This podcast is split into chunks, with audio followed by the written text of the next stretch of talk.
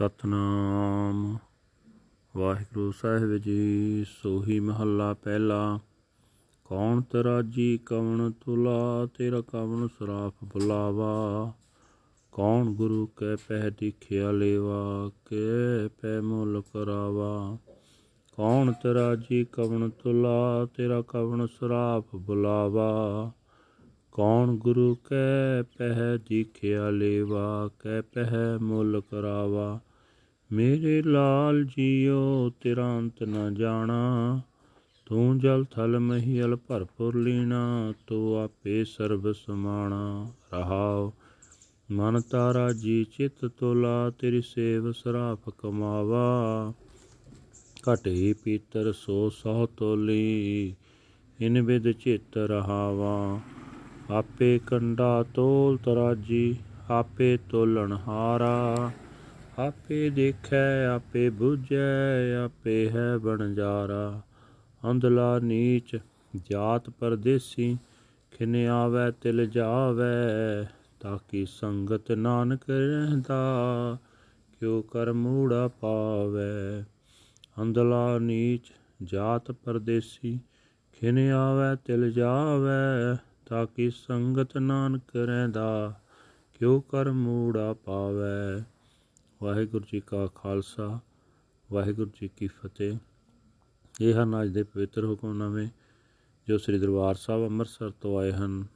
ਪਹਿਲੀ ਪਾਤਸ਼ਾਹੀ ਧੰਨ ਗੁਰੂ ਨਾਨਕ ਸਾਹਿਬ ਜੀ ਦੇ ਸੁਹੀ ਰਾਗ ਵਿੱਚ ਉਚਾਰਨ ਕੀਤੇ ਹੋਏ ਹਨ। ਗੁਰੂ ਸਾਹਿਬ ਜੀ ਫਰਮਾਨ ਕਰਦੇ ਨੇ ਇਹ ਮੇਰੇ ਸੋਹਣੇ ਪ੍ਰਭੂ ਜੀ, ਮੈਂ ਤੇਰੇ ਗੁਣਾਂ ਦਾ ਅੰਤ ਨਹੀਂ ਜਾਣ ਸਕਦਾ।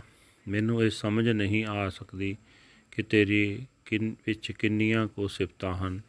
ਤੂੰ ਪਾਣੀ ਵਿੱਚ ਭਰਪੂਰ ਹੈ, ਤੂੰ ਧਰਤੀ ਦੇ ਅੰਦਰ ਵਿਆਪਕ ਹੈ, ਤੂੰ ਆਕਾਸ਼ ਵਿੱਚ ਹਰ ਥਾਂ ਮੌਜੂਦ ਹੈ, ਤੂੰ ਆਪ ਹੀ ਸਭ ਜੀਵਾਂ ਵਿੱਚ, ਸਭ ਥਾਵਾਂ ਵਿੱਚ ਸਮਾਇਆ ਹੋਇਆ ਹੈ।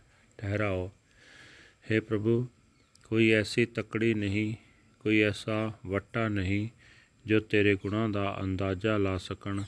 ਕੋਈ ਐਸਾ ਸਰਾਫ ਨਹੀਂ ਜਿਸ ਨੂੰ ਮੈਂ ਤੇਰੇ ਗੁਣਾਂ ਦਾ ਅੰਦਾਜ਼ਾ ਲਾਉਣ ਵਾਸਤੇ ਸੱਦ ਸਕਾਂ।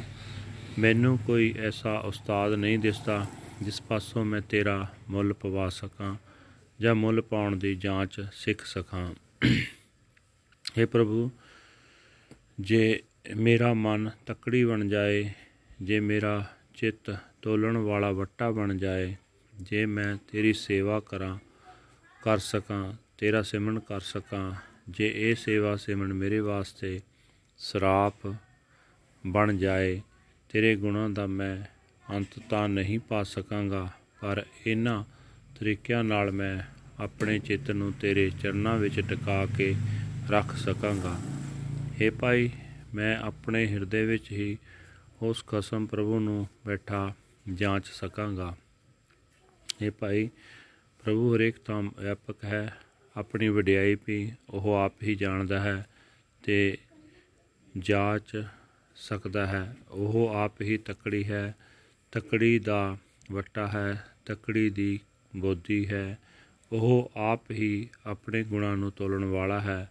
ਉਹ ਆਪ ਹੀ ਸਭ ਜੀਵਾਂ ਦੀ ਸੰਭਾਲ ਕਰਦਾ ਹੈ। ਆਪ ਹੀ ਸਭ ਦੇ ਦਿਲਾਂ ਦੀ ਸਮਝਦਾ ਹੈ। ਆਪ ਹੀ ਜੀਵ ਰੂਪ ਹੋ ਕੇ ਜਗਤ ਵਿੱਚ ਨਾਮ ਬਣਜ ਕਰ ਰਿਹਾ ਹੈ। ਅਣਜਾਣ ਨਾਨਕ ਪਰਮਾਤਮਾ ਦੇ ਗੁਣਾਂ ਦੀ ਕਦਰ ਨਹੀਂ ਪਾ ਸਕਦਾ, ਕਿਉਂਕਿ ਇਸ ਦੀ ਸੰਗਤ ਸਦਾ ਉਸ ਮਨ ਨਾਲ ਹੈ, ਜੋ ਮਾਇਆ ਦੇ ਮੋਹ ਵਿੱਚ ਅੰਨਾ ਹੋਇਆ ਫਿਰਦਾ ਪਿਆ ਹੈ। ਜੋ ਜਨਮਾਂ ਜਨਮਾਂਤਰਾਂ ਦੇ ਵਿਕਾਰਾਂ ਦੀ ਮੈਲ ਨਾਲ ਨੀਵੀਂ ਜਾਤ ਦਾ ਬਣਿਆ ਹੋਇਆ ਹੈ, ਜੋ ਸਦਾ ਭਟਕਦਾ ਰਹਿੰਦਾ ਹੈ। ਰਤਾ ਮਾਤਰ ਵੀ ਕਿਤੇ ਇੱਕ ਥਾਂ ਟਿਕ ਨਹੀਂ ਸਕਦਾ। ਵਾਹਿਗੁਰੂ ਜੀ ਕਾ ਖਾਲਸਾ, ਵਾਹਿਗੁਰੂ ਜੀ ਕੀ ਫਤਿਹ। This is today's Hukamnama from Sri Darbar Sahib Amritsar uttered by our first Guru, Guru Nanak Dev Ji under Suhi Rag, Suhi First Mahal. Guru Sahib Ji say that what scale, what weights, and what assayer shall I call for you, Lord?